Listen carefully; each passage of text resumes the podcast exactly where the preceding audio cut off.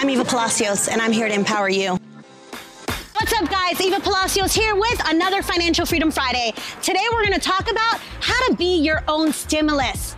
Guys, we cannot rely on the government or on anyone when it comes to generating income. Perfect example. What if you suffer a job loss or an illness that doesn't allow you to produce the income that you're used to producing? That in itself can cause financial chaos. But you gotta get good with knowing how to shift the moment hardship happens. For example, what do I take pride in? I take pride in carrying very high credit limits because you never know when you need an exit strategy. I've got about $180,000 in available personal credit cards. People ask me, Eva, why the heck do you need that much money? Most importantly, they're like, you are very good at not having temptations and racking up all those credit cards and maxing them out. Because, guys, should a hardship happen, guess what I'm doing?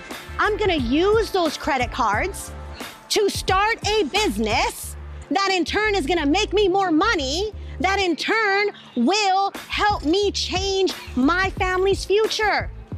What if you're a homeowner? You got equity in your property. You can pull equity out of that. Use that to bridge the gap until you produce more income. Maybe you take the equity out of your property and invest it in another property. That'll generate you more income because now you got tenants paying that. Guys, there's so many different strategies. You just got to be open minded and getting with the right people to get the right information to level you up. But most importantly, to prepare in case there's ever a financial disaster. Who knows? Maybe you got some other types of skill sets where you've got talents and skills and you can turn that into an income producing opportunity. Maybe you partner with other people that are smarter than you. Shoot, I partner with people all the time that are smarter than me.